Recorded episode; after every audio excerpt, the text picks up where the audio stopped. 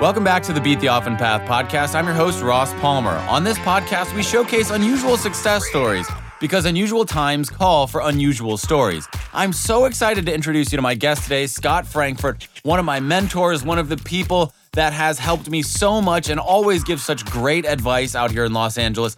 He's done everything from making hits in the eighties to working as the vice president of Spectrasonics, one of the most respected software music companies in the world, to now managing and running his own home studio that is so professional it would blow your mind. He's had people like Earth, Wind and Fire, Manhattan Transfer, Sergio Mendez, Grammy Award winners here, there, everywhere. He has done it all in the music business, and he is absolutely one hundred percent the real deal, as real as it gets. I'm so excited to sit down and talk with him today about everything and about how he got where he is. There is so much gold in this episode for you. For anybody who wants to truly make it in the music business, I would say that Scott Frankfurt has made it in every sense of the word. So I hope you enjoy this episode. Scott Frankfurt, thank you for joining me today, my man. How are you? I am well. Thank you, Ross. It's a real joy. I love you, man. I love the vibe that you got going on in the back of your studio for those who are looking at the video feed. Cozy as always. Thank you. Yes, this is the control room here at Scott Frankfurt Studio. And uh, yeah, that's um, some of the stuff that's uh, lying around. But um, there's two stations, so I'm sitting where I normally work. This is actually the exact spot I would normally work in. And you've been here, so yeah. you know you know what it's like. But um, yes. It's yeah. the mothership. It's amazing. Yeah. One of the coolest studios you'll ever see. He's got cables coming in and out of everywhere. He has turned his house into one of the most amazing recording studios you'll ever see. Just every room is rigged to record full bands, uh, symphonic orchestras. You can have a drummer in one room. You can have a vocalist in the bathroom. You can have ten musicians in the den. It's really a sight to behold. Um, labor of love. No doubt. I think we'll get into that in just a minute. But first, I'm guessing that you have a pretty typical success story, wouldn't you say, Scott? Not at all. Not at all. Um, and success, all. you know, I mean, uh, you know, what is what is that? You know, in terms of how one defines that is probably crucial in a in a show like yours. You know. Sure. I, uh, so tell tell us a little bit about what is the uh, the quick introduction, the paragraph intro to Scott Frankfurt, whatever you want to share. Sure. Well. Um, I am a husband. Um, I care very much about the integrity of my my family and my, my wife. Her name is Sharon. She's uh, my co-conspirator in all things. Um, and then I am a musician uh, since I was a kid. And uh, that has brought me present day to I'm a recording studio owner, uh, sound designer, um, arranger, producer. How many slashes you want to throw over there? It seems like you have to be able to do a lot of things these days to...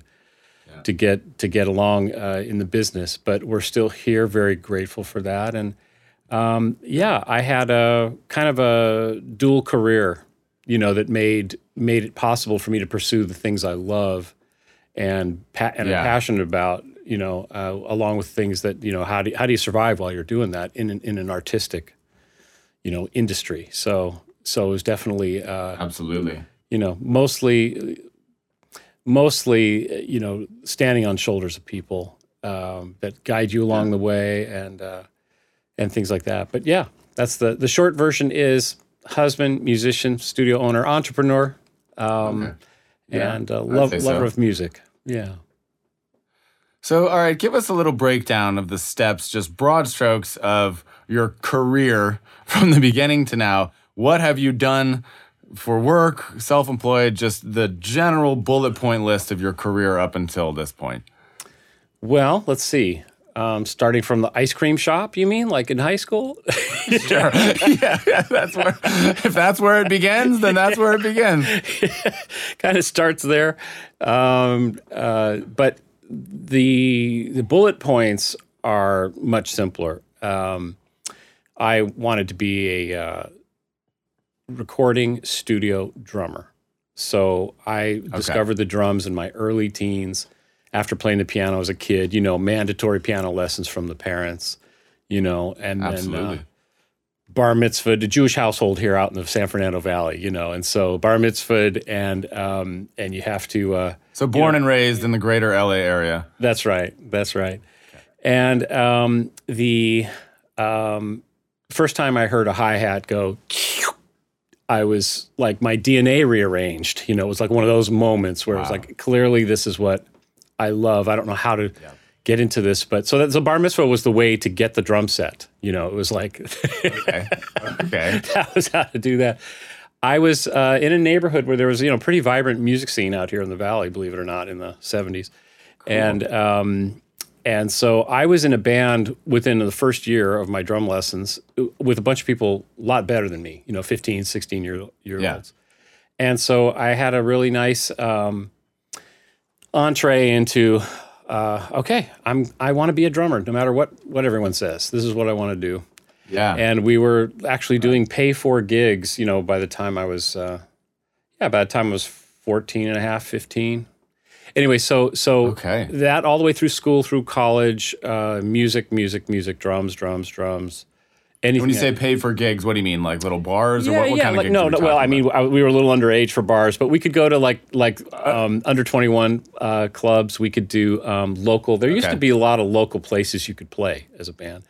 And then, you know, yeah. weddings, um, you know, casuals. We would do casuals. And other bar mitzvahs, maybe. Very much so. This turned into... From bar mitzvah uh, to bar mitzvah. Okay. Yeah, and I was yeah. with some some really great musicians. I mean, Victoria Shaw... Today, she's a, a quite a formidable songwriting force in Nashville. You know, she's really terrific. Wow. That was my, she was my first band, and uh, the Vicki Shaw Band. Wow. So, so uh, anyway, through college, um, playing my way, um, got some scholarships in high school. I was very fortunate to uh, connect with um, the local music here. You know, like I say, it was was pretty great. I mean, um, so we had Dave Koz as our lead saxophone in our jazz band. You know, so I'm I'm marching and I'm playing jazz, and we're we're doing festivals and winning scholarships and this kind of thing, and and so I had a lot of encouragement to do that.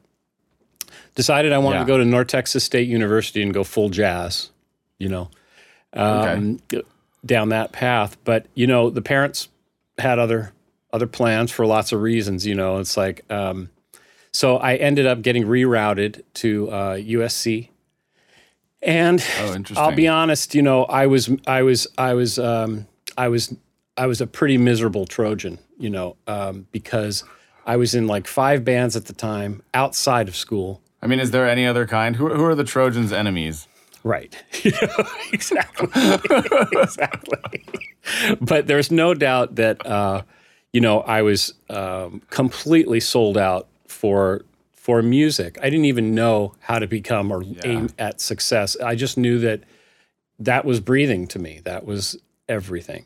Yeah. And so I was doing that while trying to keep my studies going. So I, I ended up with a comp sci equivalent degree after five years of school um, to appease you know all that stuff. So it was it was it was kind of like formidable or formative is what I meant to say. It was formative, and it was also like it was a struggle, you know, to try to to try to you know. appease, you know, because it, it was without getting into the long, you know, personal background of all that, you know, it was definitely like, there was a lot of pressure. There was a lot of pressure. So um, yeah. to survive, that also meant working in retail um, and mm-hmm. selling drumsticks in the, you know, in the drum store, you know, and um, so I learned a lot and then about sales. The ice cream store later. Right. Well, that was before. That was like summer job, you know. But oh, okay, uh, okay, yeah, okay. out there in Simi Valley, World Music in Simi Valley back in the day. And um, but you know what was great about that is that uh, you know my dad was a real estate salesman, commercial real estate, um, and okay. so I heard sales my whole life in the house. You know, he worked from home a lot. Okay. And um, interesting. Yeah, and so um, you know that's a tough industry. You know, to to be an independent. Mm. commercial real estate broker, you know, when you're up against, you know, those kinds of those kinds of situations. So he had he had a rough go of it, but um, imagine. But I did by osmosis just hear him selling all the time, and um, and then one thing I kind of picked up from that was that to sell something is to care about the person that's buying it, and if you don't care about them, you Ooh. Really don't have a chance of genuinely succeeding in that business. If you just look at the numbers, Wonderful. If you just look at the commission, if you just look at the payday.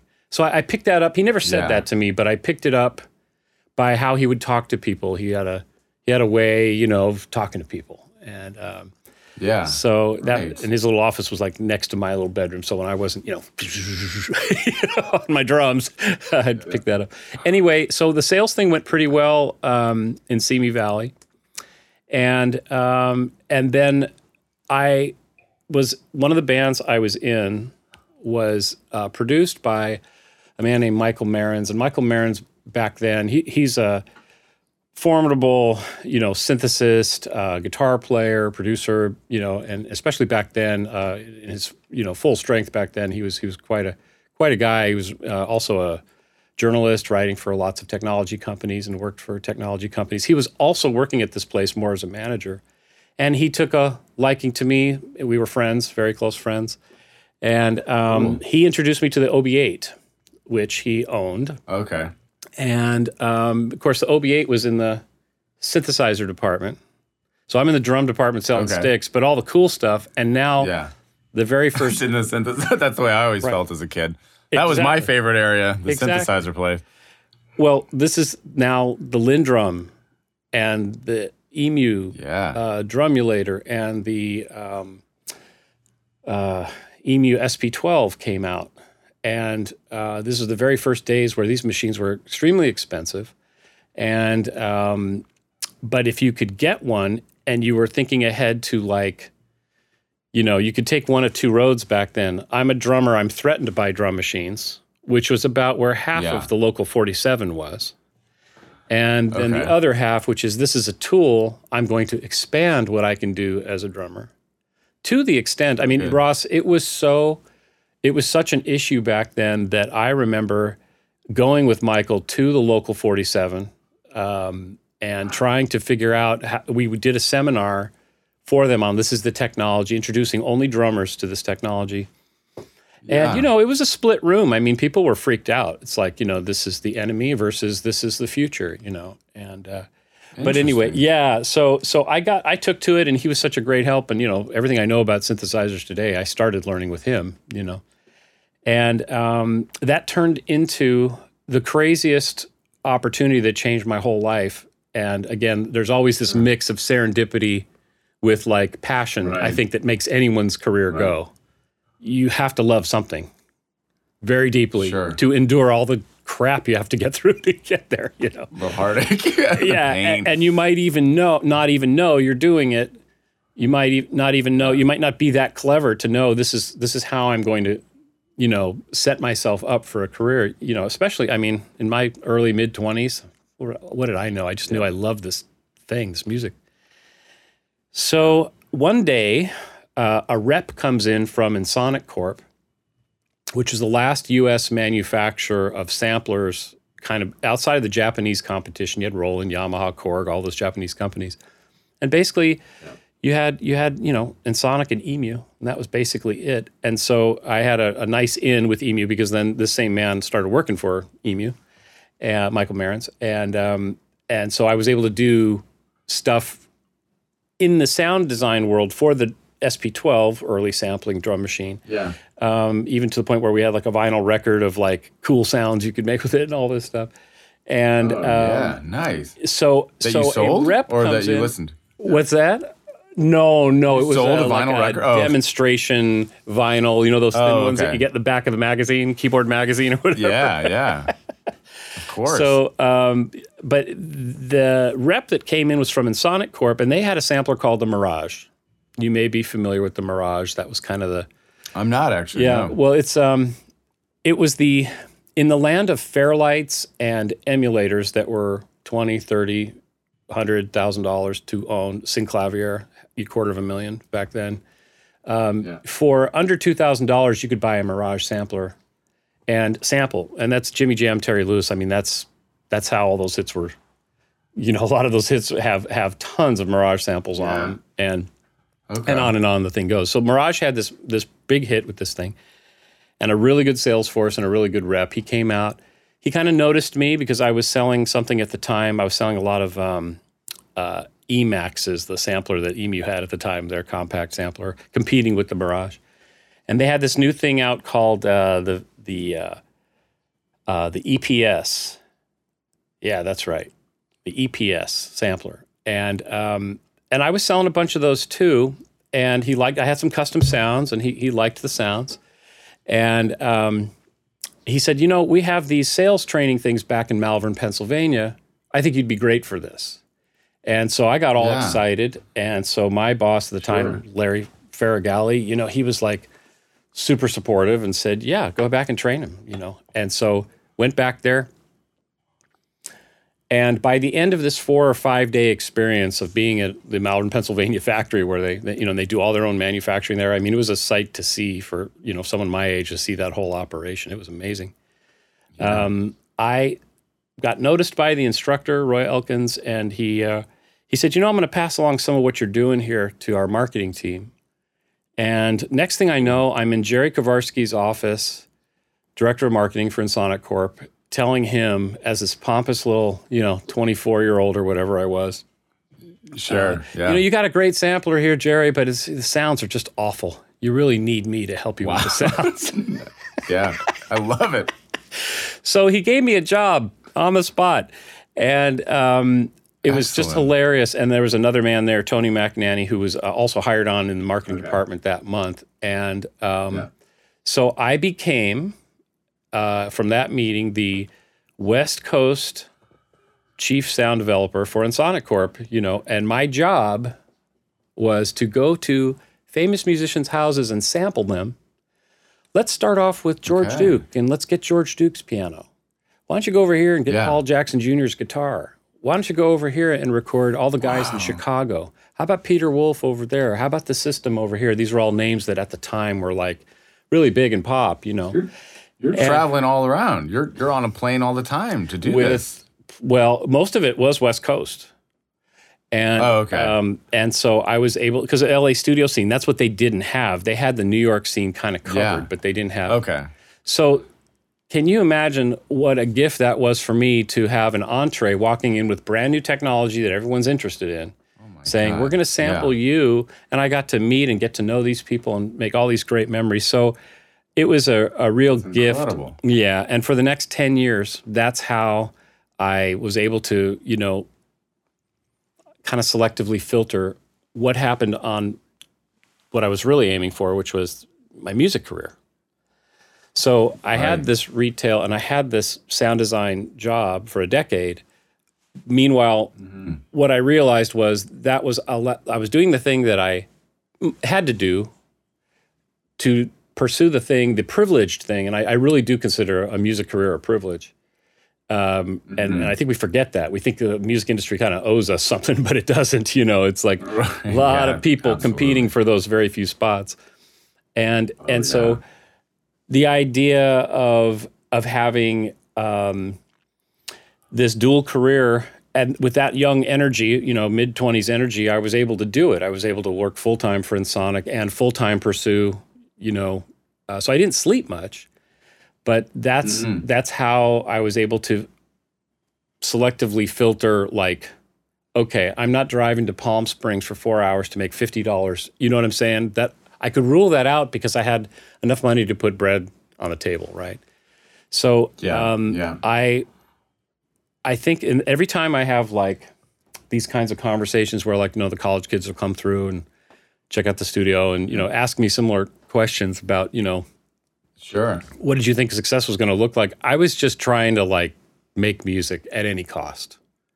I'd sleep on yeah. the floor next to those drums. I mean, I loved them so much, and I loved yeah. synthesizers so right. much, and being in bands and creative pursuits and and and all of that stuff so much. It didn't matter. And then I was so truly fortunate that the industry that I chose, I actually really loved and took to. Yeah. So the sound design side was... Um, and then eventually that that parlayed into a gig at Spectrasonics, which I think a lot of people will know. Yes. Makers of Stylus R M X and Trillion and all of, and Atmosphere and Omnisphere, the things that I used to love and want as a kid more than anything. Well, that's a, a, a great transition because, you know, because of the... work that the formative work that was going on there for that decade, um, there was yeah. a time when um, I could work on this. I could work on music at at a level that was, you know, like I say, kind of kind of tailored.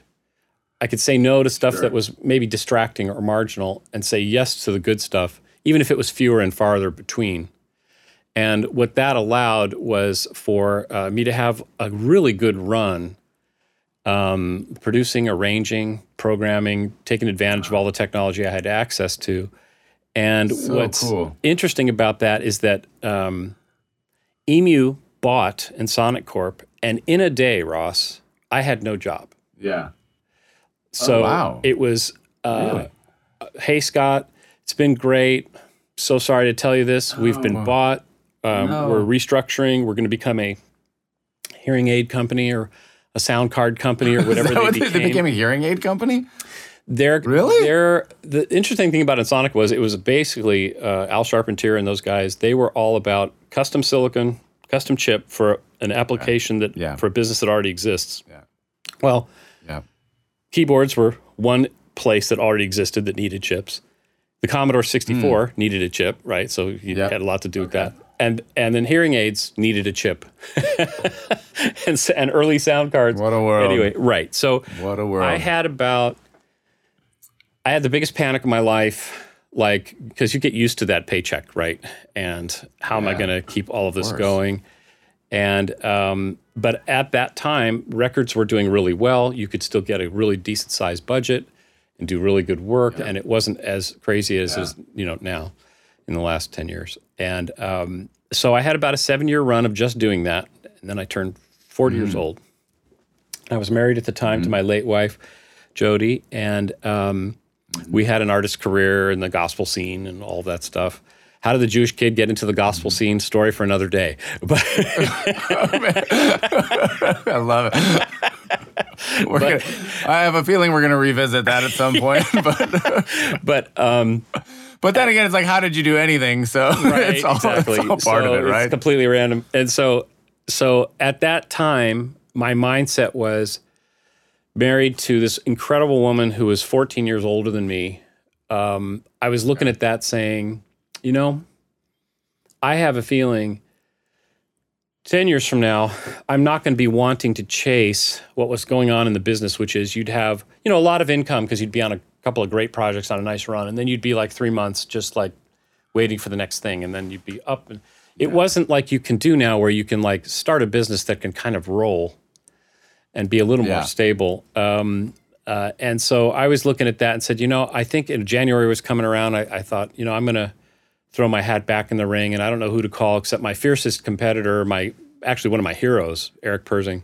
And I I, yep. I called him. I said, Genius, hey, Eric. No doubt, by the way. Yeah. I, I gave him a ring, and I said, listen, I'm going to the NAMM show. I'm thinking about going back into sound design.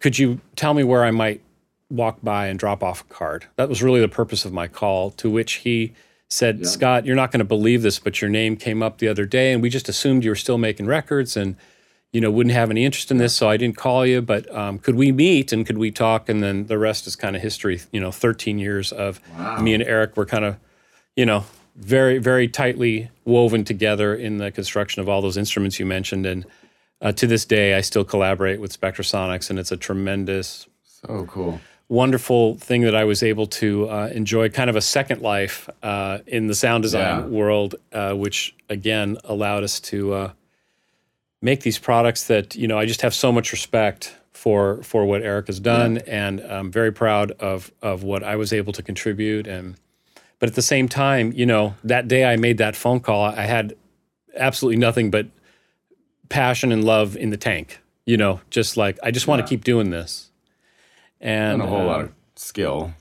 Well, it develops. Obviously, you stick to anything long enough, yeah. you get you get pretty good at it, and then, you know, right. God's grace and talent and whatever he puts in there. I think all of us are given, yeah. you know, some stuff that's like to be yeah. to be expanded upon, you know, with our unique mm-hmm. our unique personalities and stuff like that. So yeah, so so the Spectrasonics run. Um, in what was the uh, what was the first project? Was Atmosphere the first one? I'm trying to get a time. I mean, I remember the Atmosphere was my first experience with Spectrasonics. I mean, I had Fruity Loops at the time. I don't, do you remember Fruity Loops? Of the course. Software what became F L Studio. You know, so I had Fruity Loops version three, and it had like the F L oscillator, like a three X oscillator. And I was like, ding, ding, ding, ding. And then like I saw an ad for Atmosphere and I just, it exploded my brain. I just couldn't believe. I was like, whoa, you can get those sounds. Like I, I think the first pad I loaded was like the ooh-ah female choir. I was like, ooh-ah. And if you just held it down, it would just kind of morph between ooh and ah. And I just played some things on my MIDI keyboard and I was like, oh my God. I mean, that was the first software uh, synthesizer instrument that I ever bought was Atmosphere. That's and, amazing. And that, that was like a lot of money to me because I was working oh, yeah. in retail at that time and it was like two hundred, three hundred bucks or something yeah. like that. So it was like an entire paycheck for me yeah. went to that, but like no no regrets at all. Like it was like, oh my God. Well, so was that the first one or was there, so was there was another one? I mean, I, I was a sample library okay. customer of Eric back then. Okay. And those three instruments were on licensed technology. Spectrasonics was not a software company at the time. They were a library oh, company. I see. Okay. And so yeah. I came on right when those three products had already been out. And like I say, I was a customer. Um, mm-hmm. And then right when uh, the... Um, Uh, the transition started about, you know, it was it was two thousand three. So I, I might be a little fuzzy on exactly what the tr- that point was. But basically, sure. um, we started up on um, the expansions uh, for for R M X. Going from Stylus to Stylus R M X yep. was when I entered the I remember scene. That. And that okay. was also the time when Glenn Olander, the, the software developer, came online and Spectrasonics became a software company. So it was no longer just soundware where you'd buy a C D ROM. Right. Now it was this. So right. I helped develop a lot of the sound software interface that became Stylus R M X. So when you got nice. Atmosphere, you're probably two thousand two, I would guess. Yeah, that make, that sounds about right. Yeah, and uh, maybe two thousand one. And um, and that mm. that transition was massive. It was a huge risk. Because ha- going from no engine to your own engine is a tremendous software risk. Well, anyway, all all of that to say, yeah, that that turned into about seven or eight expanders um, for R M X. It turned into uh, all of the Time Designer. I'm very proud of Time Designer in in Stylus R M X. That yeah. was largely that interface um, was kind of largely thought up here. Um, It's a team, everybody. Yeah, yeah. It's it's amazing that a product from those days is still a viable tool in twenty twenty. Mm-hmm. And it's because of things like that, because you can change anything that's in it to anything else. So it's kind of an infinite tool in that way. And you hear it everywhere. For those people who don't know it by name, you've heard it in commercials and songs. I mean, it's like there are still some of those loops that I'll hear from the original V one of Stylus. Yeah. I, I know it like at the back of my hand, you know. You'll, I'll, I'll be watching a commercial and you'll just say, oh, yep, I know that drum loop or some composition somewhere. I used to think, you know, we we worked so hard on these multis, you know, in R M X and stuff, you could play one key and it would do this whole like evocative, evolving right. rhythm that would like, and, you know, it's like one key press. And we'd say, you know, we ought to be getting royalty checks for that because it's like, that's like the theme I of mean, National Geographic wow. right there. And it's like, well, where's, you know, where's mine? You know? Right. You know, you're not wrong about that. You're really not wrong. But it's, uh, oh you know, uh, I mean, I'm totally, totally joking. But it was, it was, it was kind of funny because there's a lot of. All right, so, um, so you're, you're, you become the V P of Spectrasonics, one of the most well-known. So, how long did it take you to become V P? Well, um, I would say, um, probably about. I'm guessing here. I'm sorry. It's, it was probably about halfway into my no tenure worries. There, something like that. It okay. was a, it was an evolution, um, and you know, okay. in a lot of ways, when it comes to anything you're talking about, like in, in that case, or even in your own career path or anything, yeah. it's always a little easier to look in the rear view and see what happened. Sure. Because when when you're in it, you almost don't realize it. But I think I got the title, you know, about seven or eight years into it. You know, working from okay. like just a entry level guy, and then. Working on the sound dev team or kind of helping create right, the sound right. dev team, I suppose. Um, trade shows, the whole so, thing, everything that it took to yeah. to get that younger company going.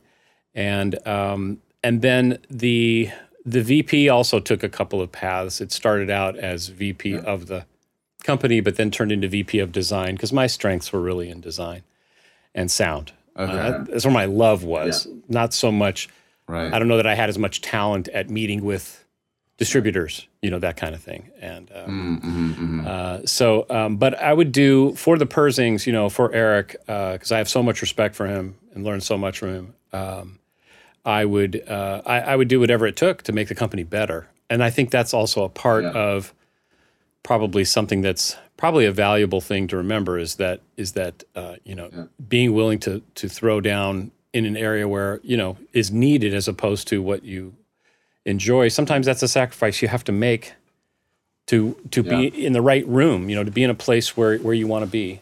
And um, interesting. Yeah, to sit in the front row of, of that cool, company. Boy. Yeah, to sit in the front row of that for all those years was, was uh, if, as far as my adult life, yeah, that was the most precious time of my adult life in terms of work sure. and career.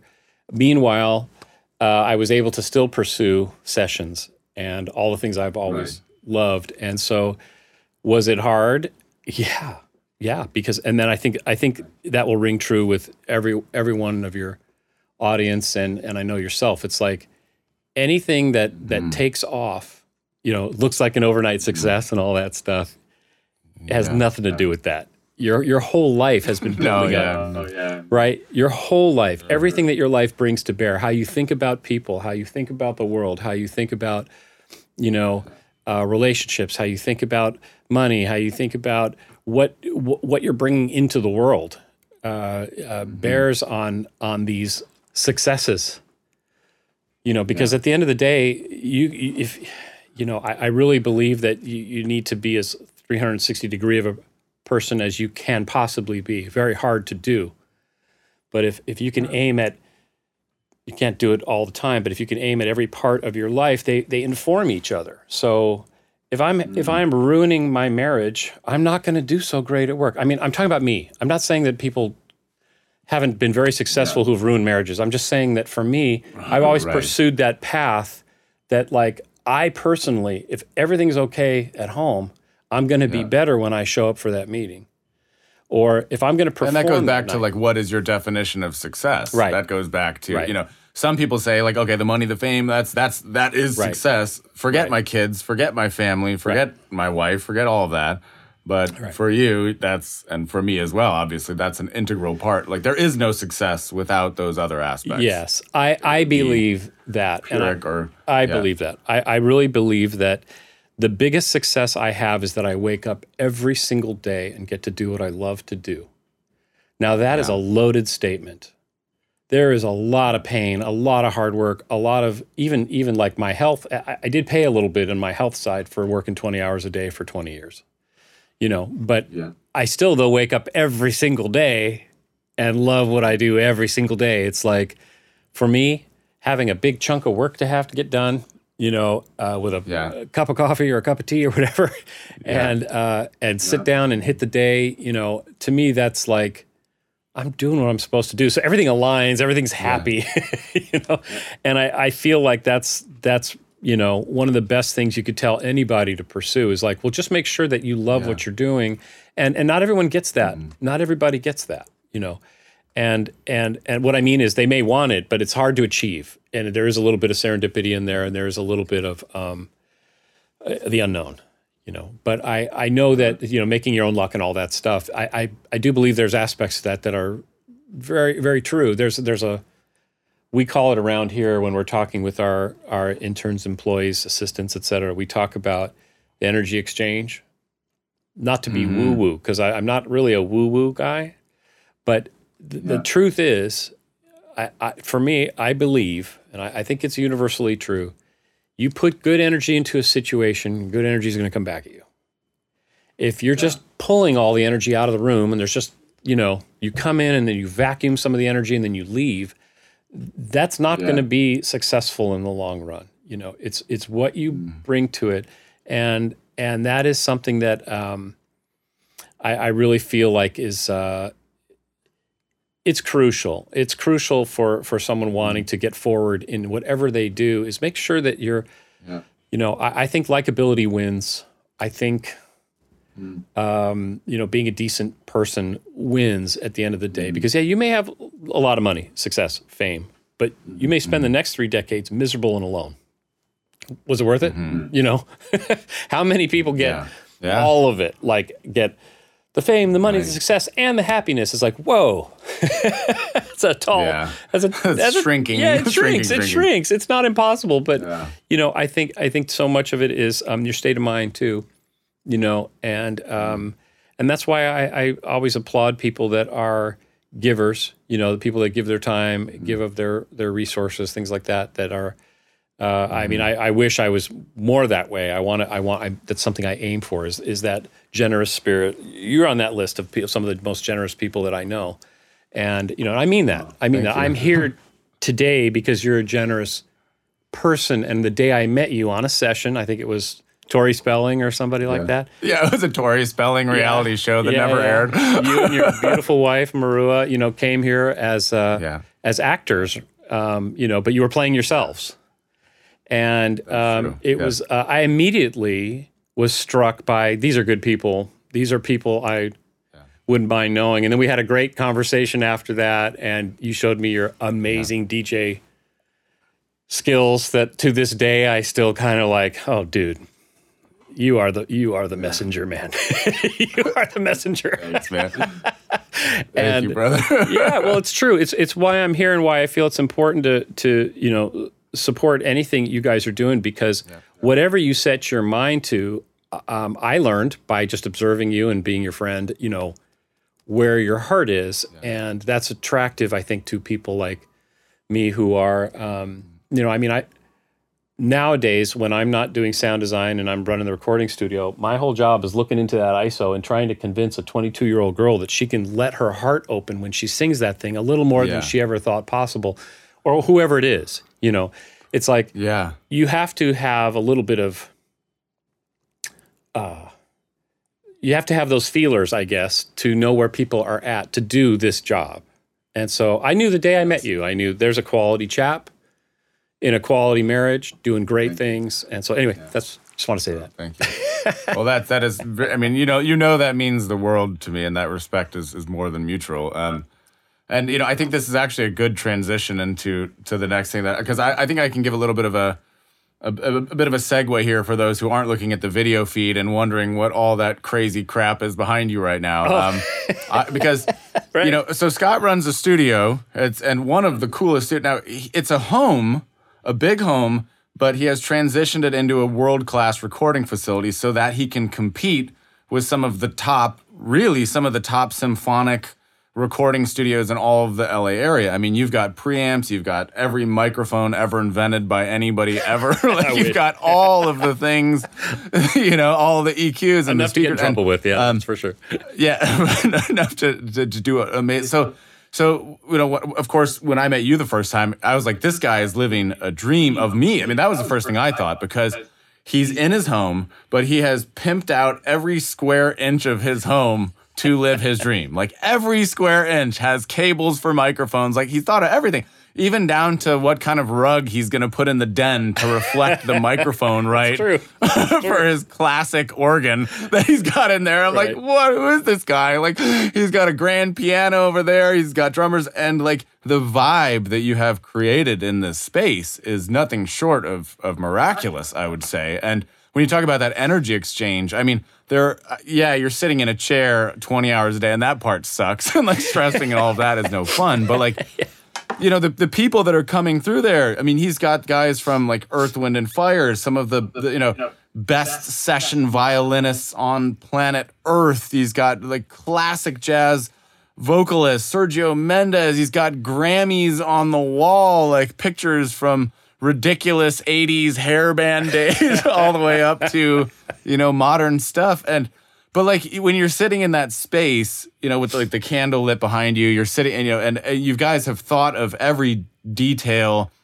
You know, there there's food, there's water, there's great coffee. You just feel so at home in a space like that. And you know, all of the people that come through and record, they're just so well taken care of, and that that made a huge impression on me. Like to this day, I mean, now it's COVID, so we don't see anybody right. anymore. But like, I remember coming home from that and just being like, wow, like.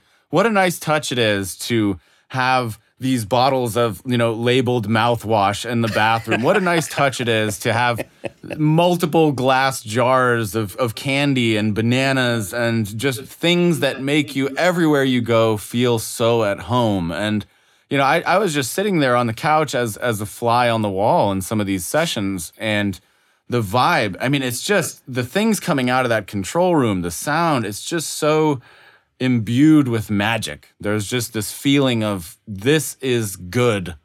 What is happening here? I don't know what's happening here, but it feels good to me. Thank it you, feels man. Like this is like a hub that is bringing universal good out into the world. And I mean, I, I think, you know, kudos to you for, for building that and for having the vision to do that. Because I can only imagine it must have taken years and years and years to turn this concept into the mothership that is now your work environment, right? I mean, how long did it actually take? Well, that was that was a very kind description. I really appreciate it. Um, I meant yeah, every Scott word. Frankfurt Studio is definitely a product of a lot of blood, sweat, and tears of my my wife Sharon and I. Um, she is a major part of supporting this habit because yeah. she understands that hospitality Um, is something that uh, is crucial to kind of the culture that we're we're creating, you know, and um, yeah. in our little space here. And you know that that has to do with all the tech. And I, I love technology. I mean, that's been my industry. Yeah. But mm-hmm. Ross, when when what you described is is exactly what we we hope, because at the end of the day, all the end user cares about, when I say the end user, the listener, is what comes out of those speakers or those earbuds. They don't care how yeah. it got here. And yep. if I can make you feel something before you perform, mm-hmm. like you're cared yeah. for, you're in a safe place, you can yeah. uh, do what you need to do. Sharon understands that if we can hand you, instead of, you know, a stale coffee from a whatever, from a packet, if we can hand you a yeah. cappuccino instead, that you're going to feel cared for because we do care for you, and you're going to enjoy your session more, you're going to get more value for it, you're going to give Absolutely. Me something on the microphone that gets through the speakers that's better yeah. than what it could possibly have been. Same thing with like, Scott, how'd you get that drum sound? Or how'd you get that kick drum? It's like, I can tell you, I can right. show you, but that's, it's really like, was there a pencil on the stand so that you didn't have to feel awkward when you were asked to change the and to four at yes. bar sixty-two? You know, it's like, it's those little touches. And so she's right. she's amazing at at bringing that part of the business to its um, aesthetic level. She's in charge of how how things look. As far as the, like how long it took to to kind of put everything together, you know, it's one of those things where it's all passion driven. So I moved in here in, in nineteen ninety-three. Mm-hmm. And um, we converted the, for the first couple of years, I, I had most of the gear that I had at the time in the living room. So we just had a kind of standalone, you know, kind of like people do now, you know. Um, and that turned into the dream of, hey, I, you know, because I'm a drummer, right? So I have to have a space that's got good sound transfer quality. It has, it has to keep the outside out and the inside in. So um, I was, uh, when I was talking about her- heroes earlier, I couldn't help but think of Dennis Lambert, who's a great songwriter. He wrote things like um, "Ain't No Woman Like the One I Got." You know, that's those hits from those days. Yeah. Uh, to this day, sure. But he's he's a, a great great writer and a great man. And he had a studio in Encino, and okay. um, that studio was uh, full fledged.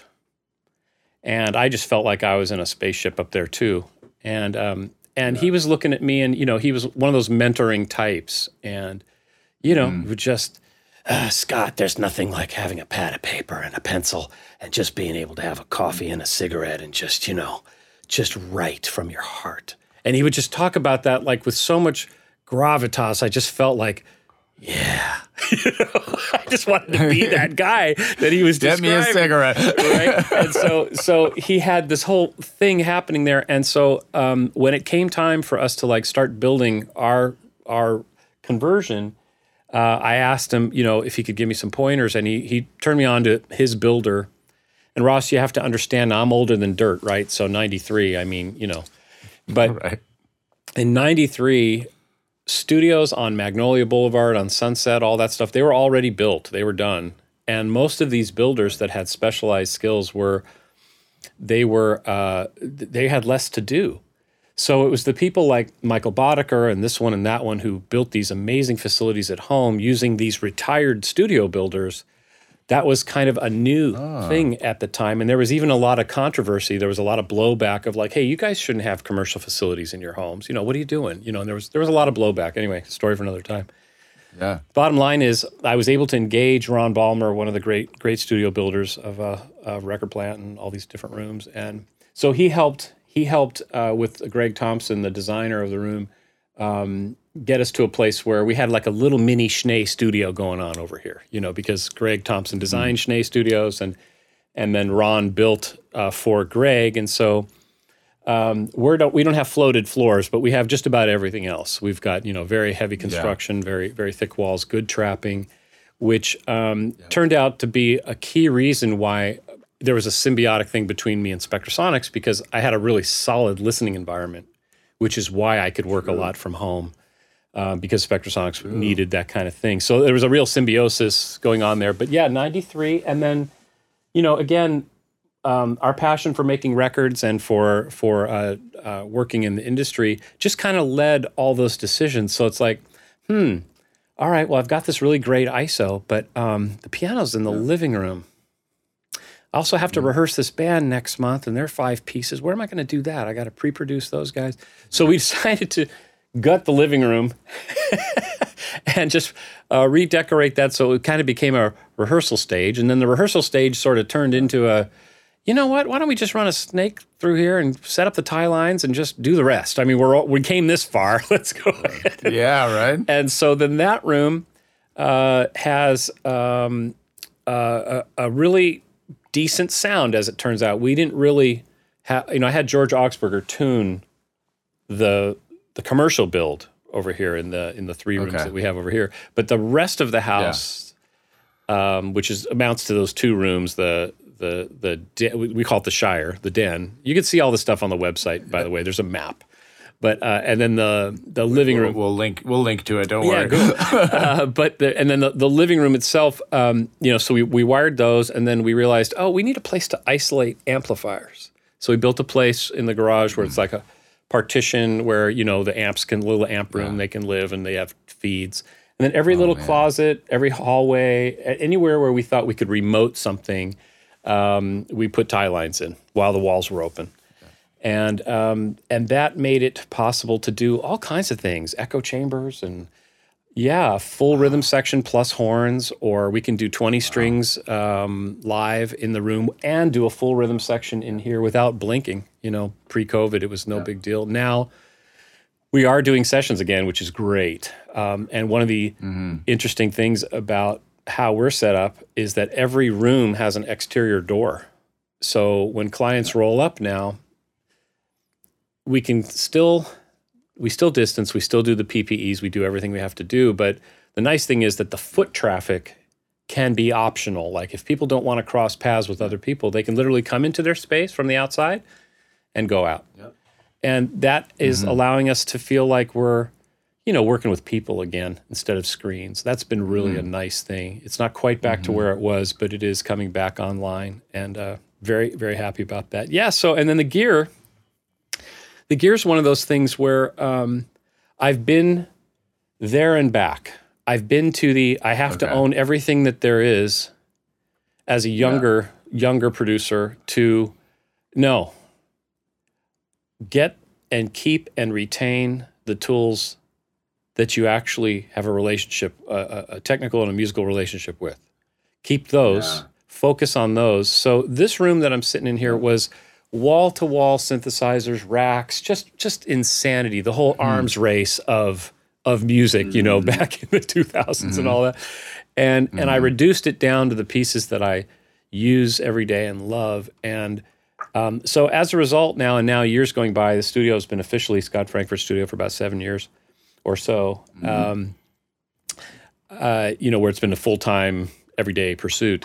Um, Yeah. That's, uh, you know, the gear has to accommodate two things. My personal taste as a producer is one thing, but when you have third-party engineers coming in, when you have um, artists that have opinions, when you have all those things, there are certain things you just have to have around for their comfort level. So you and I have talked about this, but it's just one of those weird things about mythology. Yeah.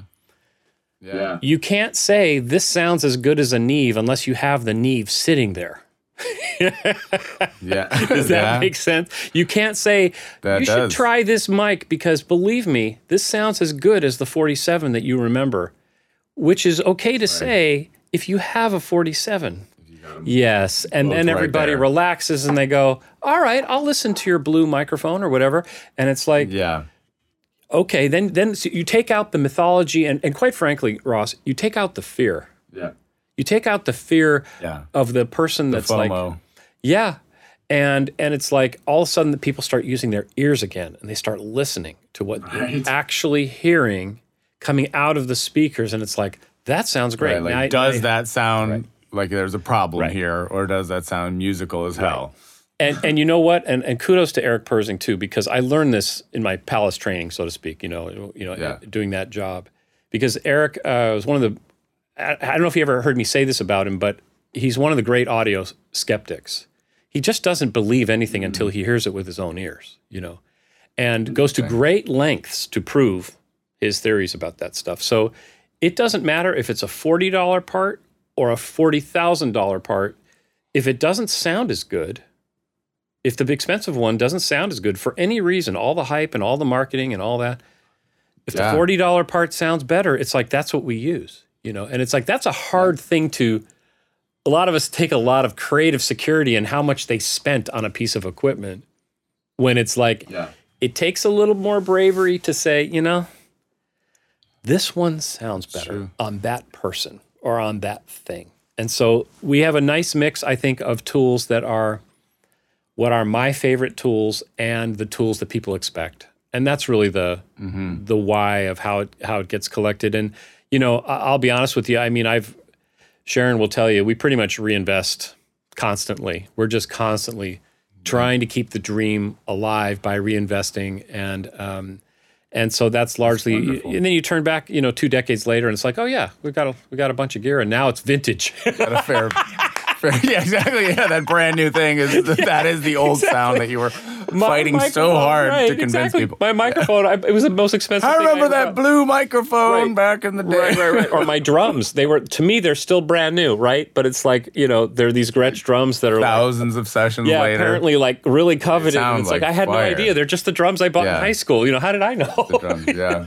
It's so funny. But, but you know, anyway. like uh, one other takeaway that I learned, something that really, really impressed, I mean, that that that will stay with me forever is, you know, obviously you have worked, and I think this is this is good to know for people who are starting out. Like you are, you you command a much higher day rate, hourly rate than, you know, many people. Obviously, tons of gear, tons of experience is is a big part of that.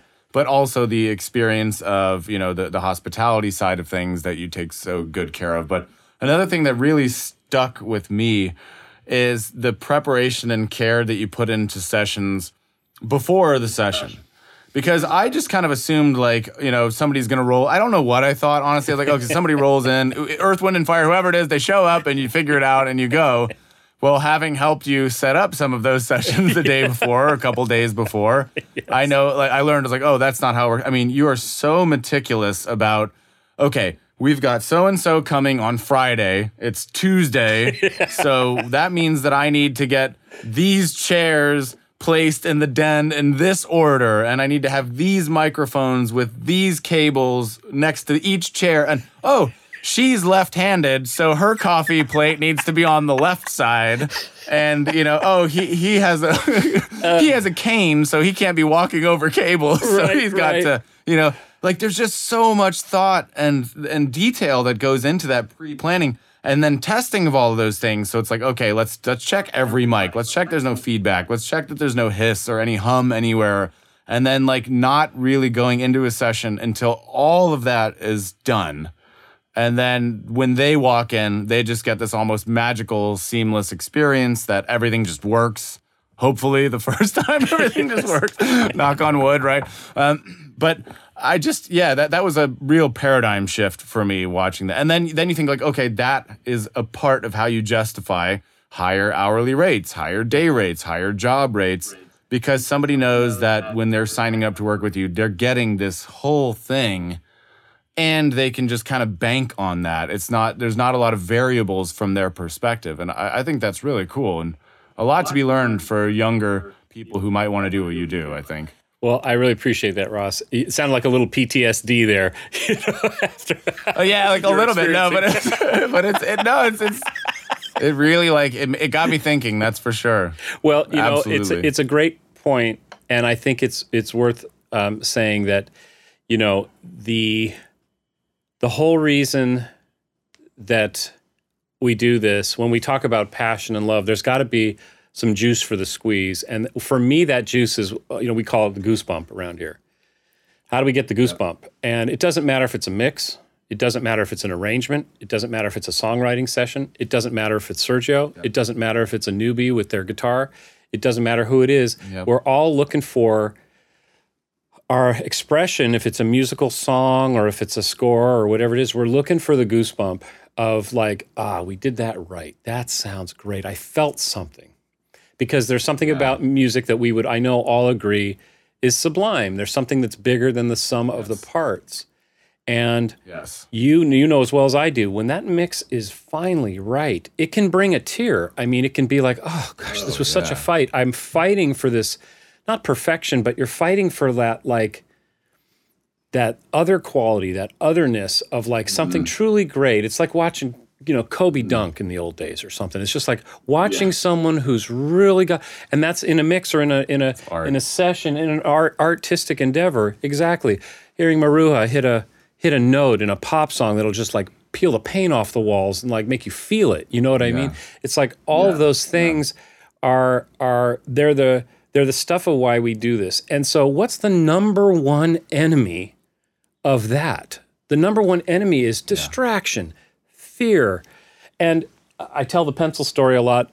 You've heard it, you know, where if they, oh, could I have a pencil? Because they need to make a change the producer asked for. And now everyone's yeah. moved for twenty minutes and now the session grinds to a halt because there wasn't a pencil on the stand. It's like every right. little thing that can take away from inspiration is yeah. is the enemy around here. You know, we, we are trying, yeah. and we fail. We don't get it right every single session, every single day, but we work so hard, as you described, to be ahead of it so that there's room for two things. There's room for you to breathe, and there's room for God, we like to say. You know, like, how do you know what you're going to play until you Quincy play Quincy Jones' famous yes, quote, right? Exactly. So so the, the truth of that is, the, the truth of that is that you, you have to prepare.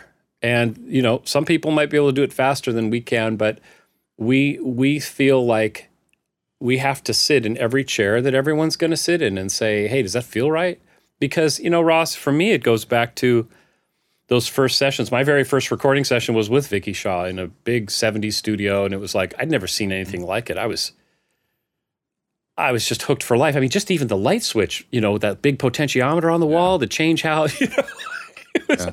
it like, it like, well, what was, What was that studio that, that we went to? Was it The Bridge? The the classic w- yes. where we went? It was The Bridge, right? Yes, in Burbank. Yes. So that that was such a profound experience for me because, I mean, t- you want to talk about a mind-blowing experience. I think people who haven't lived in L A or haven't experienced what the music industry is at the professional level, like if you think you know, you should walk into that environment, I think. Because right. so I was I was there with Scott and we we're watching and um, There, it was a full symphonic orchestra, and this is a place where, you know, I think they did Simpsons and various other big, big, big things yes. in this room. So we're sitting there, and, you know, all of these session musicians file in. They all, they're very cordial, very polite. They're, you know, shaking hands. Hello, hello, hello. Maybe, what, forty, fifty people walk in. Right. They all kind of, you know, they file into the room, and, you know, I'm thinking, like, okay, we're going to get some coffee, some, like, you know, we got a while is what I'm thinking yes. before anything's going to happen here, because there's just so many people. They all sit down, there's like, and then, like, somebody walks up to the podium, and it's like, one, two, three, four, like, they're just playing exactly. this whole thing, and then they're done. And I didn't hear a sing- I'd like I'm not a genius, but I'd like to think I have a pretty good musical ear in terms of at least hearing stuff. I didn't hear a single mistake right. from any of them in like whatever however long the piece of music was. And then like the the producers and writers kind of in the control room, they're sort of sitting there and they're like, uh, you know, chatting amongst themselves. They get on the intercom. They're like, yeah, that's uh, G three, uh, the, the G three on page forty-four for the oboe. Uh, can we make that a G sharp? Right. Okay. Great. One, two, three, four. They're all again, except apparently with a G sharp this time in one part. And then I asked Scott, I was like, how many times ha- like have they practiced this? He's like, oh, they've never seen that music before in their life. That's they literally right. just sight read it. And I was like, you've got to be fucking kidding me. That's not possible. It is a thing to behold. Um, seven musicians. That, that was when I'm like, okay, I bow down for the level of talent in this town. It's insane. Oh, L A has has one of the, the best session orchestras, you know, and, and scene. I wish it was. Uh, I you know, it's it's going to come back, but a lot of people are yeah. are going through it right now. But um, yes, crossed. That is something to behold. Um, to see session musicians read something down, because um, the nuance level that is coming um, across to the composer. Now, the composer has spent a lot of time with the music, so they know that, oops, there was a little something yeah. copied wrong for the oboe. So they, they actually played the note on the right. page, but the person that copied right. it didn't get the note yes. right. And they Nobody that, made a mistake. Yeah, exactly. yeah, that's the part that you have to exactly. take away from this. But, you know, there is something beautiful about the whole, if you look, if you if you zoom back a little bit and you just look at, okay, there's a film that all of these people are so invested in that yeah. now has hired a composer who has yeah. spent who knows how long making this music right with the directors to make sure that that story is being told properly from the point of view of the music. And then all of the people in the composer's world that have to get those musicians in the room, the contractors, the studio booked, all of that stuff at extremely high cost. So there's a lot of trust. The composer is trusting yeah. that the musicians are formidable enough to play that stuff down. Musicians are trusting that the music that's on the page is worthy of their time. The people in the studio are concerned that they capture, because it's only going to go down one time, and you've got forty mics out there, and it's got you've got to get that rough mix perfect. It may be mixed later, but you've got to make sure that there's a rough there that somebody can approve in real time. On and on and on and on it goes, all the way down the chain. Yeah. There are so many hearts and minds involved in the simple music behind, you know, one scene of one movie. And think about how much media gets cranked out. So, I mean, it's it's an amazing thing to be a part of that machine. It's very, very exciting. And in my latter part of my career, I really enjoy doing the scoring stuff as much. I still yeah. love a good rock record. I and really you can do. do that too. But yeah. but I, I, I have to say that um, there is something about, you know, I think we all grow and evolve, and you know, there's there's something really beautiful about about pursuing music, because it, you can look at any genre at any given day. One day I'm working on beats for my assistant Sierra, yeah. you know, which is like these, you know, really contemporary modern beats. And then the next day yeah. I'm I'm cutting a cello on a quartet, you know, or on a on a yeah. score for for Grant Fonda or someone like that, who's who's uh, you know, writing for a, a romantic comedy, and it's this like heart tugging thing. And then over here is this yeah. Western thing, or this punk thing, or this yeah. crazy jazz thing, you know. And it's like, and I think that's ties back in, you know, just into loving what you do. I, I love me personally. I love the surprises. I love not knowing exactly what's coming in. Um, I have a couple yeah. of indies coming in this next couple of weeks. I have no idea what they're going to bring me. I'm so excited. I have no idea what we're going to do yeah. and what's going to come out. But I know I'm going to be chasing that goosebump. Sure. And um, yeah. and so it's it's very much like you say. It's like there's so many aspects to it, and uh, and we can all you know we can all relate to that in different creative fields. But there's something there's something about you have a you have all this preparation. And you, yeah. the studio's ready, you know, and that. So our little part is the studio part. So I care very yes. much about how do people feel when they're here? Is the audio spot on, world class? Because they could be at Capitol yeah. right now. They could be at the Village yeah. right now. They could, well, they could have been at the Bridge. The Bridge isn't with us anymore. The Bridge is gone. But um, yeah, right. there, they could be um, in one of these world class facilities, and yet they chose to be here. And to me, that's a tremendous responsibility. And I. I want to sit in every single chair in that orchestra, or I want to sit where the bass player is going to sit, or I want to sit where the drummer is going to sit and feel what he's going to feel right down to where that music stand is. And as far as rates and all of that stuff, you know, rates come, and and th- I, I always uh, look at it like this. If someone is not happy with what they think they're going to need to pay, then I haven't done my job communicating the value of what they're going to get. Because almost yeah. to a client, every time we do a good job explaining what they're going to get, they don't have a problem with the rate, because they realize, especially the ones that have been around a few sessions, they realize that, mm-hmm. um, oh, yeah, I can pay half that down the street, but I won't love what I have when I'm done. It happens all the time. Yep. All the time. Yep. And I tell all people, you know, this is a service business. If you're not happy with what we did, then we're not done, regardless of what the rate or the hourly or the day rate or the week rate or whatever it was. And and I also tell people, too, that it's like, you know, if we're going to talk about doing this, it's going to be two things. It's going to be all of us trying to make your dream happen, and all of you trying right. to get yourself in the room, you know. And, and that means you're going to have your homework, too, because I'm not going to sit here and soft pedal the fact that you can't sing today. And you thought it was okay to come to the studio. You know what I mean? And it's like, yeah. no, yeah. no, you went That's out fair. and partied last night. I'm sorry. You're I can't record this.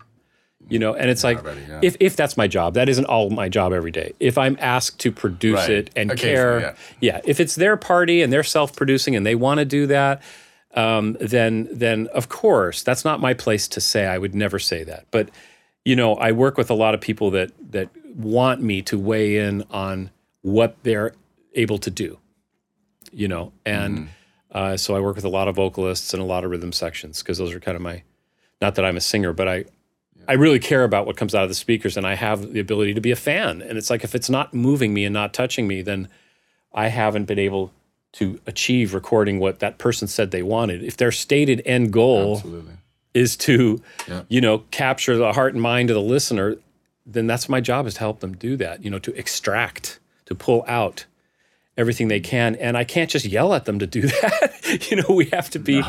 we have to be on the same page. We have to be partners, and we have to trust each other, you know? And, um, and so I think that it's like, one of the hard things is that, you know, people get, come out of school, or they, they, they jump into this industry, and they kind of want to jump straight to the, to the chair that you or I might be sitting in, where we can talk to someone in a way that has credibility and say, you know what, that was flat. Now, if I've never sung on a record and don't know what it feels like to think you're in tune and be a little under, I'm going to say that yeah. wrong. I'm going to say that wrong. And they're going to know it, and yeah. they're going to get pissed. They are not going to be happy. Mm-hmm. But when you can talk to a drummer and say, oh, man, that was awesome. Just lay back that snare a little bit and we got it, you know. Or, hey, mm-hmm. uh, uh, the pocket is insane. Can you tune up that D string? You know, it, you've got to be able to do those things in a way that that musicians who have worked their whole life to play their instrument well won't like, who are you to tell me whether yeah. this is my sound? You know what yeah. I mean? Right.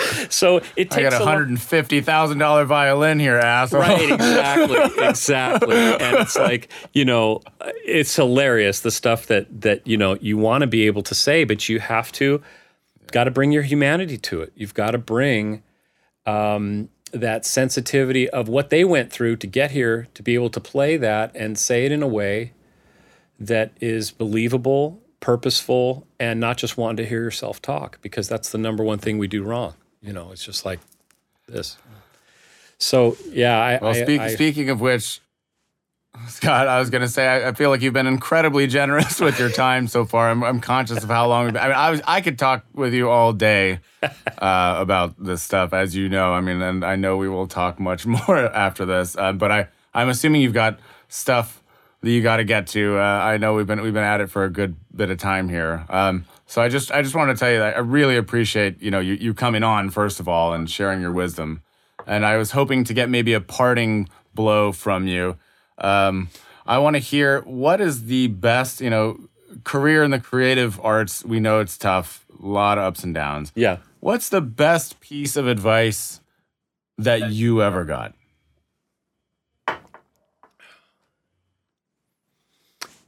in in career in the, in like career advice? Yeah, I'd say so. Well, um, I will. I would say um, this is going to sound a little weird, but there is a composer. His name is Jeremy Lubbock. Um, he's uh, he's in South Africa now, I believe. Um, he was uh, he was one of the great string arrangers, a modern day Brahms. I mean, I, I really think he was one of the best of the best. And you know, a lot of what you ever heard mm. that was amazing come out of David Foster's camp and all of that, Barbra Streisand, all those people. They they relied on Jeremy heavily, yeah. so he was the real deal. And um, okay. I worked with him uh, a few times uh, on various projects. He brought me. I should I should say I worked with him. He brought me in on a lot of projects that I'm very proud to have in my in my history. Um, but Jeremy, uh, an Englishman, you know, very proper, you know, uh, London Symphony Orchestra kind of guy. And um, uh, Jeremy said a few things to me that I, I hear ring in my ears every single day. Uh, one is, um, Scotty, there's no substitute for right.